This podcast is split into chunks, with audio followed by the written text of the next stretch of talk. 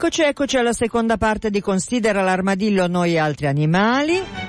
Vi ricordo che in studio in via Olearo qui a Radio Popolare c'è eh, Marco Colombo, fotografo e naturalista, pluripremiato da tutte le parti, eh, che peraltro avete la possibilità di incontrare di persona facendovi guidare attraverso una delle mostre eh, più belle che potete vedere in fatto di fotografia naturalistica, eh, è a Milano, è alla Fondazione Matalan, a, Matalan a in Foro Bonaparte ed è Wildlife Photographer of the Year dove tu Marco ormai fai visite guidate il venerdì sempre, giusto? Esatto, a parte scuole o gruppi numerosi eccetera, normalmente sono il venerdì sera 18.30, 19.30 e 20.30, quindi sono tre... Tour de force, mica Esatto, tour de force e solo su prenotazione, quindi bisogna mandare un'email a info chiocciola radice di 1%.it e eh, entro il 9 di dicembre perché poi la mostra chiude, chiude. insomma. Mm.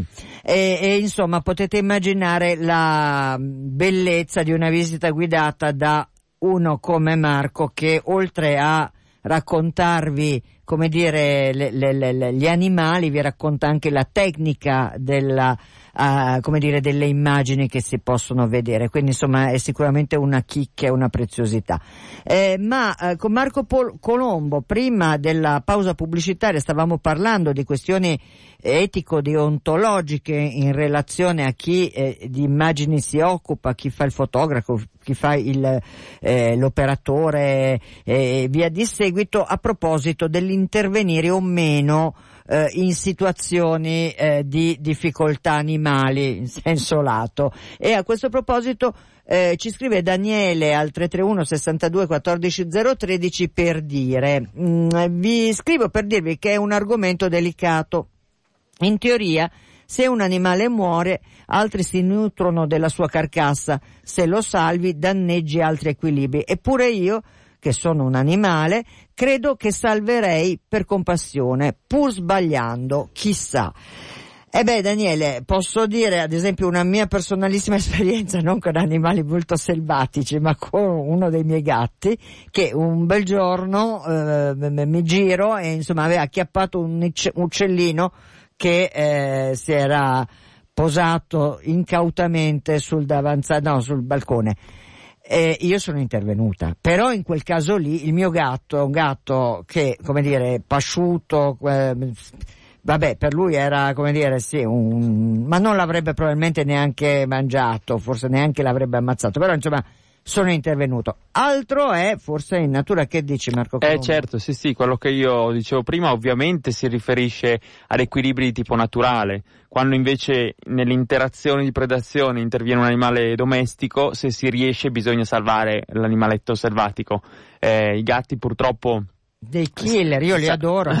Sono bellissimi, però purtroppo comportandosi da gatti eh, comportano quindi una pressione predatoria veramente elevata, o per mangiare proprio o per gioco, come dicevi sì. tu, e possono addirittura portare all'estinzione alcune piccole specie di rettili, di anfibi, di mammiferi o di uccelli, almeno a livello locale, perché proprio agiscono sempre in, a tutte le ore, in continuazione, non solo per fame, eh. e veramente sono poi efficienti come predatori, lo sappiamo, e veramente possono dare dei problemi. Tra l'altro, in mostra c'è una fotografia proprio su questo tema, è una fotografia di Stefano Untertiner scattata a Matera, sì. dove c'è una grande colonia di falchi grillai e si vede in questa fotografia un gatto che sta saltando da un muro cercando di artigliare un falco grillaio al volo. E I gatti possono essere veramente un problema perché questi falchi vanno a nidificare nei buchi dei muri, a volte questi buchi vengono ristrutturati, vengono chiusi e quindi vengono messe delle cassette nido che però ovviamente sono appoggiate sui muretti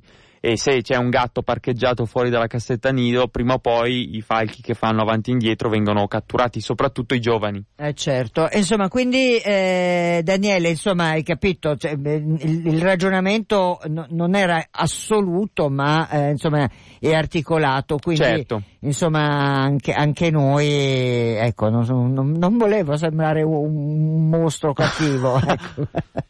Senti, invece adesso eh, noi apriamo una, un, un'altra finestra, un'altra finestra su un'altra creatura eh, meravigliosa eh, di cui continuiamo a parlare, qui, qui a Consiglio dell'Armadillo, ne parliamo spessissimo, uno dice come se noi fossimo invasi dai eh, lupi, no, non siamo invasi dai lupi purtroppo, eh, da dire, eh, ma eh, i lupi sono tornati.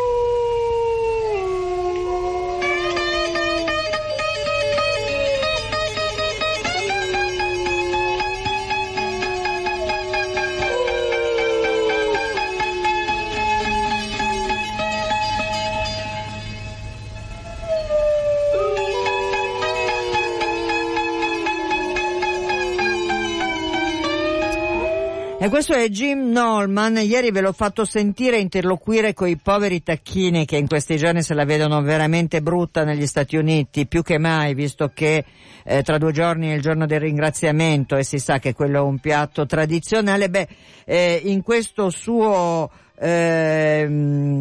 Playing Music with Animals, eh, Jim Nolman non solo ha fatto questo uh, lavoro di interlocuzione con i tacchini, ma lo ha fatto anche con i lupi. Questi sono eh, lupi veri, lui in questo caso eh, suona questo, questo strumento eh, a corde e, e quello che, che, sentite è per l'appunto uh, il risultato.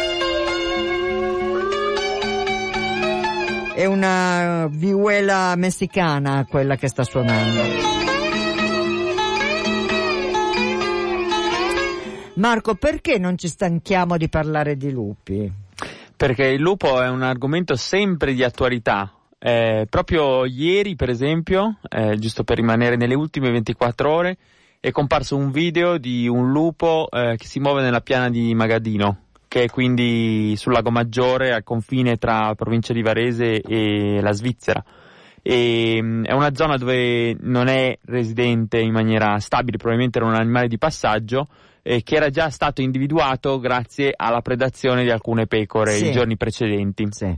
Eh, allora, ne parliamo, continuiamo a parlare del lupo perché eh, è, una, è un, un, animale prezioso e fondamentale negli equilibri e, e eh, non c'è dubbio che eh, come dire, l'interazione con l'uomo è il punto delicato, nel senso che eh, Marco, da una parte c'è un, un, una, una, tradizione culturale che fa del lupo cattivo, no? Il lupo non è cattivo. Sì, allora il lupo ovviamente non è cattivo in sé, cioè non, non ci sono buoni e cattivi in natura, ovviamente. E, però il lupo è veramente una colonna portante di molti ecosistemi, di molti ambienti naturali. C'è un esempio famoso per il Nord America dove il ritorno del lupo in alcune zone ha eh, di gran lunga migliorato gli ecosistemi perché erano aumentati di molto i cervi e quindi ritornando il lupo è aumentata la predazione su questi cervi, quindi è diminuita la pressione di pascolo sulle piante del bosco sì. che eh, sono in qualche modo risultate rinvigorite questo ha portato a un'espansione dei castori che avevano più piante giovani da tagliare per fare le dighe nei fiumi e questo ha portato a una differenziazione degli ambienti lungo il fiume facendo aumentare i pesci e gli anfibi. Quindi un effetto che si chiama top down, un effetto cascata in ecologia eh, a partire da un, da un animale solo, sì. non da un individuo, ma da una specie certo. sola che è il lupo e che a, a, cascata proprio come un effetto domino ha portato a delle, dei, dei miglioramenti in un ecosistema dove prima in realtà non c'era più, era sparito. In realtà noi eh, viviamo naturalmente qua in Italia in una situazione dove la, la pressione umana sugli habitat è eh, pazzesca, nel senso che siamo veramente eh, in tanti, guardando, eh, insomma, percorrendo le strade d'Italia è, è, rarissimo non vedere l'impronta umana da qualche parte, diciamo così, no? Quindi questo problema di coabitazione diventa pesante. Io mi sono trovata, metti, a settembre ero a Orbetello, a Orbetello, beh, lì c'è una riserva, no? Quella della, della Feniglia, eh, e lì il nostro amico Bruno D'Amicis ha, è riuscito a fotografare dei lupi lì sul, in riva al mare in sostanza, una foto che a me mi è venuto un coccolone quando l'ho vista, e però io parlavo lì in giro e lì il, il terrore del lupo già inizia a esserci. È giustificato, è giustificato. Sì, allora mi ricordo perfettamente quella foto di Bruno, che tra l'altro saluto, è un caro amico. eh certo, anch'io. E, ehm, diciamo che il problema in Italia è stato il fatto che il lupo era praticamente scomparso, cioè a causa della pressione venatoria, della caccia, del bracconaggio, di tutte le azioni che venivano fatte per sterminarlo, era praticamente sparito ed era rimasto, parlo degli anni 70, sì. eh, con un centinaio di individui stimati a cavallo tra ehm, l'Abruzzo, la Calabria e la Toscana, più o meno zona, un po' sparpagliati su quest'area dell'Italia centrale. Poi sono intervenute una serie di fattori che hanno permesso al lupo di tornare in auge, tra virgolette. Il primo fattore è stato l'abbandono della montagna. Cioè c'è stata una migrazione di persone, di umani che hanno abbandonato le attività agropastorali e sono andate invece in città per darsi all'industria e agli altri settori di sviluppo economico. E quindi questo ha ridotto la pressione un po'. La seconda cosa è stata in realtà il ritorno delle prede, perché a scopo venatorio sono stati reintrodotti tantissimi cinghiali, tantissimi cervi, tantissimi caprioli e questo ha riportato una risorsa trofica per il lupo.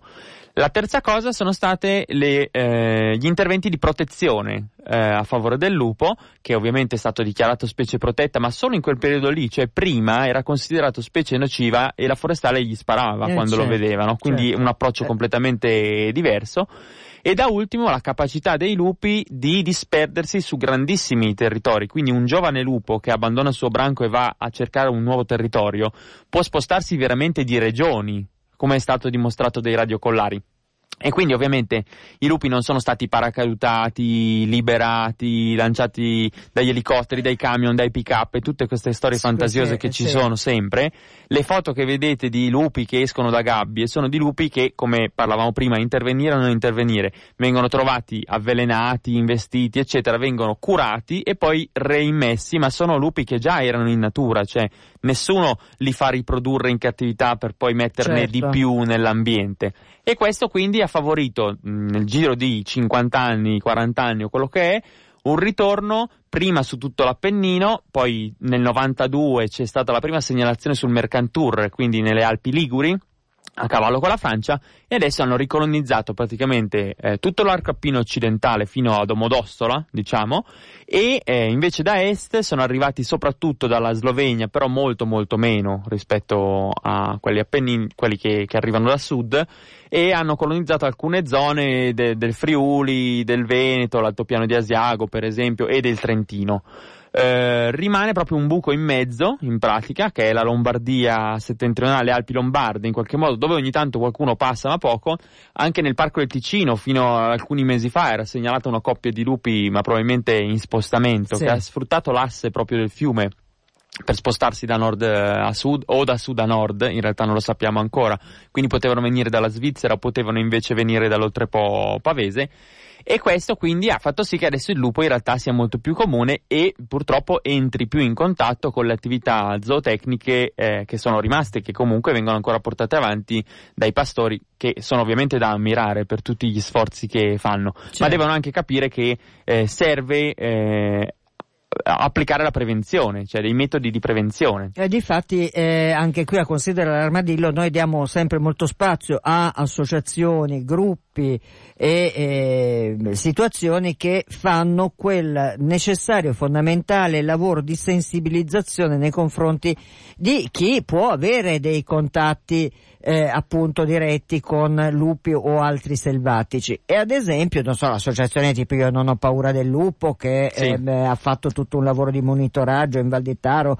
e via di seguito, ma che fa anche in contemporanea un lavoro di eh, ehm, a, a, attenzione agli allevatori e a quelli che sì. li vivono, anzi alcuni allevatori fanno addirittura parte dell'associazione per dire quanto questa questione delicata. Certo che ogni tanto ci si domanda, ma scusami, ma come diavolo funziona? Basta davvero uh, il discorso dei cani da guardiania e il filo elettrificato? Allora, il lupo ne sa una più del diavolo, tra virgolette. Eh, se no non sarebbe un lupo. se no non eh. sarebbe un lupo.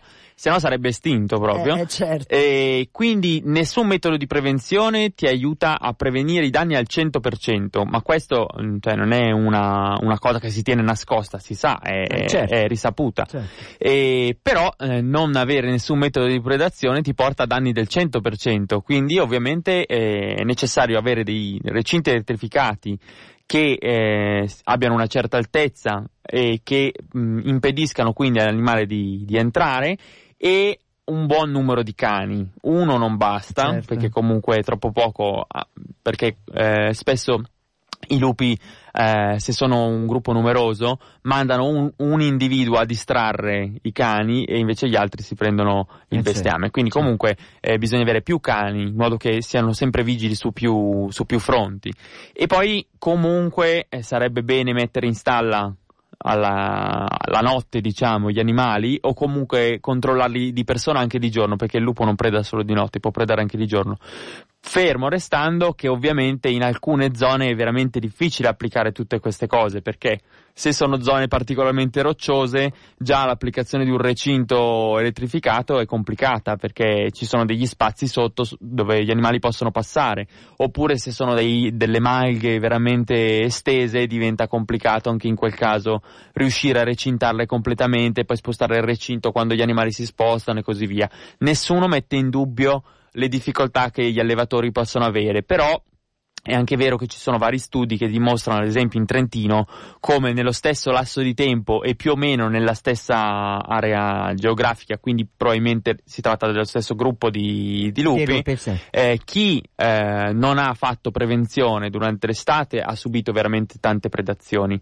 Chi ha aspettato un po' prima di mettere i recinti, i cani, eccetera, e poi li ha messi, nella prima fase ha ricevuto predazioni e invece dopo basta. Invece chi ha iniziato da subito a fare prevenzione forse ha subito una predazione in tutta l'estate, Sì. capito?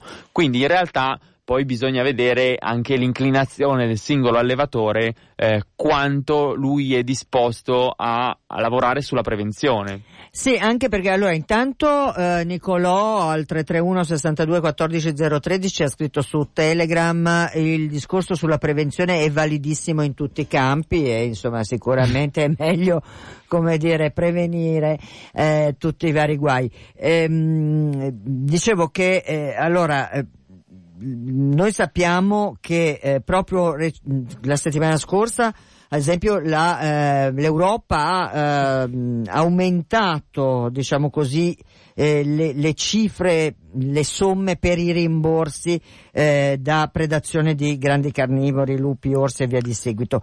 Ma questo, non- cioè, voglio dire, è, una- è un aspetto eh, che per certi versi risana sul piano economico, non certo su quello che è un danno che comunque un allevatore ha, eccetera. Esatto, e poi comunque ehm, l'Europa ha fatto questa cosa ma sta poi alla regione Eh eh, sì, intervenire oppure no. Esatto, però dall'altra parte mi veniva anche da dire che noi sappiamo anche che eh, c'è un'altra questione che è quella degli ibridi e quella de- mm, come dire, dei cani vaganti che fanno a loro volta predazione e che a volte vengono gentilmente scambiati per lupi, in Eh. buono o in cattiva fede, viene da dire. Esatto, allora eh, sono due cose diverse. Diciamo che i cani, i cani vaganti sono un problema non solo per i lupi, ma sono un problema in generale. Eh, per- certo, per perché comunque eh, che siano cani padronali lasciati liberi o che siano cani effettivamente rinselvatichiti o randagi, eh, vanno a inseguire, predare, eccetera, eh, animali selvatici. Quindi esattamente come i gatti andavano a catturare gli uccellini e le lucertole, eh, i cani eh, su scala ancora più grande, però è molto più difficile magari trovare un branco di cani rinselvatichito che non eh, un gruppo di gatti invece Sì, vabbè, certo. esatto. E- Assassini, killer. esatto. E quindi in realtà i cani vanno ad agire in maniera predatoria sulla fauna selvatica, disturbandola, predandola proprio, eccetera. E, mm, D'altro canto vanno anche proprio a predare il bestiame, quindi può capitare che questi cani uccidano le pecore, uccidano animali di proprietà degli allevatori e eh, è possibile distinguere ovviamente una predazione di cane rispetto a quella di lupo se vengono fatti dei rilievi particolari, ma altrimenti in realtà uno trova l'animale predato e no, non sa dire se si tratti perché le impronte del lupo per esempio non sono distinguibili da quelle eh, del, del, cane di, di, taglia uguale sì, più o meno. Sì, sì. E quindi è complicato. E per quanto riguarda gli ibridi, invece, eh, è un altro problema, nel senso che si possono in qualche modo accoppiare cane e, e lupo, Normalmente il problema è quando è un cane maschio che si va a accoppiare con una lupa femmina, perché a quel punto la lupa femmina che non va nel cortile a partorire, ma se ne torna poi nel bosco, eh, va a crescere dei, dei, dei cuccioli che eh sono certo. ibridi, quindi con caratteristiche intermedie, che possono essere per esempio delle macchie bianche, delle orecchie cadenti, eh, oppure eh, lupi completamente neri, ci sono vari caratteri che vanno guardati, e a quel punto in realtà questo può essere un problema dal punto di vista genetico, perché poi gli ibridi non sono più confidenti o eh, predano di più il bestiame rispetto ai lupi. In realtà loro pensano di essere lupi perché sono cresciuti eh come beh, tali, come, no? certo. come Mowgli. Eh, e, quindi non, come Tarzan. Come Tarzan non, non, hanno assolutamente un comportamento diverso, però sono un problema per la conservazione del lupo, certo, quelli. Certo. E quindi bisogna in qualche modo poi monitorarli, anche se la, la, la diagnosi tra ibrido e non ibrido in alcuni casi è solo genetica, perché capitano lupi che da, dall'aspetto sono perfettamente lupi e poi geneticamente in realtà si vede che sono ibridi. Senti, Giancarla ci ha scritto che in Val Cavargna, eh, Como, il lupo c'è e anche in Valtellina e poi aggiunge Viva il lupo, eh, certo, naturalmente. Sì, quelli sono, sono, dei lupi o in dispersione oppure c'è un branco che, che poi branco non è un, un, termine che mi piace molto, sì. comunque un nucleo familiare eh, che svalica in continuazione tra la Svizzera e la Lombardia, però comunque la, la, parte meno colonizzata diciamo è sempre questa qua della, della Lombardia centrale, insomma, perché un po' arrivano da, da, da, ovest ma c'è il lago Maggiore, un po' arrivano da, da est ma comunque da lì arrivano meno, quindi non c'è una colonizzazione molto elevata come tasso e questa è l'area che manca in qualche modo da, da riempire. Senti invece Marco Colombo fotografo, quanto è difficile fotografare i lupi? Dipende dalle zone, in alcune zone sono dei fantasmi, sono proprio difficilissimi da, da vedere, da, da incontrare, a volte ti capita magari che attraversino davanti all'auto di notte, davanti ai fari ma in realtà eh, sono molto molto elusivi proprio perché c'è tanto bracconaggio ancora purtroppo. Ahimè. E, mh, mm, in altre zone è un po' più semplice poterli osservare, ma comunque bisogna proprio impegnarsi, cioè devi fare degli appostamenti, delle sessioni all'alba come, come per l'orso che dicevamo prima e non è detto che tu li veda vicini, ovviamente, ma secondo me non è importante vederli vicini. Cioè, secondo me eh, sono molto più appaganti quelle osservazioni in cui gli animali sono lontani, si fanno i fatti loro, eh, rispetto a quando invece escono vicini, magari sì, lo vedi vicino, ma per uh, un minuto poi si accorge e si gira e, e cammina dall'altra parte, no? Questa, quest'inverno oh, ho fatto un'osservazione bellissima. Eh, c'era questa grossa radura in mezzo al bosco, in mezzo alle montagne, e ho visto un lupo che è salito sopra una collinetta, ma lontano, eh, sì. saranno stati 500-600 metri, e si è messo a ululare al mattino. No? Dopodiché ne escono altri 3 o 4 e scendono nel bosco. Uh, dopo 5 minuti ne vedo 3 che escono in questa radura correndo come dei missili, con le orecchie all'indietro e la coda tra le gambe, ma scappavano di brutto, no? E dopo 30 secondi, un po' staccati, altri 6 che invece arrivano col pelo dritto e la coda dritta, che li stavano inseguendo. Quindi è un problema di territorio. Un problema di territorio, esatto. I tre avevano invaso il territorio degli altri sei, che li avevano beccati, perché in quel momento erano lì, e quindi prima hanno fatto una, una segnalazione acustica per dire di, di andarsene. Statta perché accorta. è stato accorto. E poi eh, in realtà, eh, siccome quelli erano ancora vicini, li hanno inseguiti proprio e se ne sarebbero date di brutto se, fossero, se fossero riusciti eh, a prenderli. Certo. Però quelli in realtà andavano con un buon vantaggio, quindi sono scappati i, i, sei lupi dietro, quando sono arrivati al margine della radura, che era anche il margine del loro territorio, si sono fermati e sono tornati indietro camminando. Quindi è proprio un modello, stai lontano, questa è casa mia. Sì, una, una volta che te ne sei andato. Sì, esatto, no, no, non portano rancore, diciamo. Beh, Ed è stato veramente bello, nonostante fossero a 200 metri, non vicinissimi, perché un'osservazione di 20 minuti così ti permette di vedere dei comportamenti eh, certo, incredibili. Certo, certo. E come dire, questo eh, lo dico nell'era in cui eh, le persone prima di guardare usano i loro telefonini per guardare. Sì. Le, eh, forse a volte bisogna anche smetterla, lo dico a un fotografo, no? no Però no. Eh, immagino che anche nel tuo mestiere ci siano state le volte in cui, eh, come dire, hai deciso che non era la macchina fotografica o no? Sì, sì, sì, ti ricordi che avevo messo sulla pagina Facebook quel video tratto da un film con Ben Stiller in cui ci sono lui e l'altro attore che stanno sul, sull'Himalaya e c'è il leopardo delle nevi davanti e Ben Stiller dice ma perché non fotografi? Lui dice no, a volte non voglio il filtro della macchina fotografica in mezzo, voglio che, voglio vedere, voglio essere qua, voglio essere presente sulla scena senza guardare nel mirino, che comunque è un filtro in qualche modo, eh, no? sì. ti, ti, ti fa concentrare sull'azione che stai facendo più che sull'azione che sta succedendo. Ed effettivamente a volte è così, insomma, a me è capitato a volte di, di non fare le foto perché ero lì a guardare, per esempio, ho fatto un'immersione non quest'estate ma l'estate prima e quando sono arrivato a 30 metri alla base di questa parete rocciosa dove iniziava la sabbia è passato un tonno ed è passato a 4 metri di distanza ma pianissimo come se fosse una sfilata proprio mm-hmm. no? io non avevo mai visto un tonno tra l'altro un tonno di 2 metri eh, eh, una, una, bella, una bella sventola certo. eh, non l'avevo mai visto in acqua li avevo sempre visti saltare da fuori ed era una cosa incredibile. Avevo la macchina fotografica in mano, ma non, non ho fatto foto perché comunque non, non, aveva senso in quel caso fare le foto. Mi sono goduto proprio quei 10 secondi di sfilata del Signore del Mare che ti passa davanti, incredibile. Che bello Marco Colombo averti qui a considerare l'armadillo. È finito il nostro tempo anche oggi. Eh, Marco Colombo, che dire che ti si può incontrare allora di nuovo lo diciamo al Wildlife Photographer of the Year con una visita guidata il venerdì, però vi dovete prenotare, andate sul sito di eh, naturalmente Radice eh, di 1% che è l'associazione che porta la mostra a Milano.